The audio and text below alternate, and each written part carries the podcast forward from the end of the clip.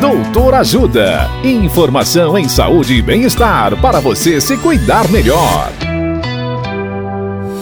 Nesta edição do Doutor Ajuda, vamos saber mais sobre vermes. A médica gastroenterologista, a doutora Mayra Marzinotto, nos fala sobre a transmissão de vermes.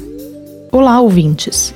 Os vermes ou parasitas habitam os intestinos das pessoas contaminadas e, na maioria das vezes, são eliminados nas fezes. Se essas fezes não forem tratadas adequadamente, que é o que acontece nas áreas com saneamento básico ruim, elas podem contaminar o solo, a água e os alimentos ao redor. A forma mais comum de contaminação é a ingestão do ovo ou o próprio verme por água contaminada ou alimentos contaminados com a água ou solo.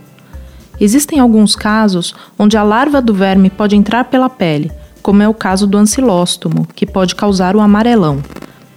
Se você esteve em ambientes com saneamento básico ruim ou comeu alimentos mal lavados e suspeite que esteja com verminose, procure um médico. Dicas de saúde sobre os mais variados temas estão disponíveis no canal Doutor Ajuda no YouTube. Assista agora mesmo os conteúdos do Doutor Ajuda acessando www.ajudasaude.com.br ou baixe o aplicativo Ajuda Saúde. Doutor Ajuda. Informações confiáveis em saúde e bem-estar para você se cuidar melhor.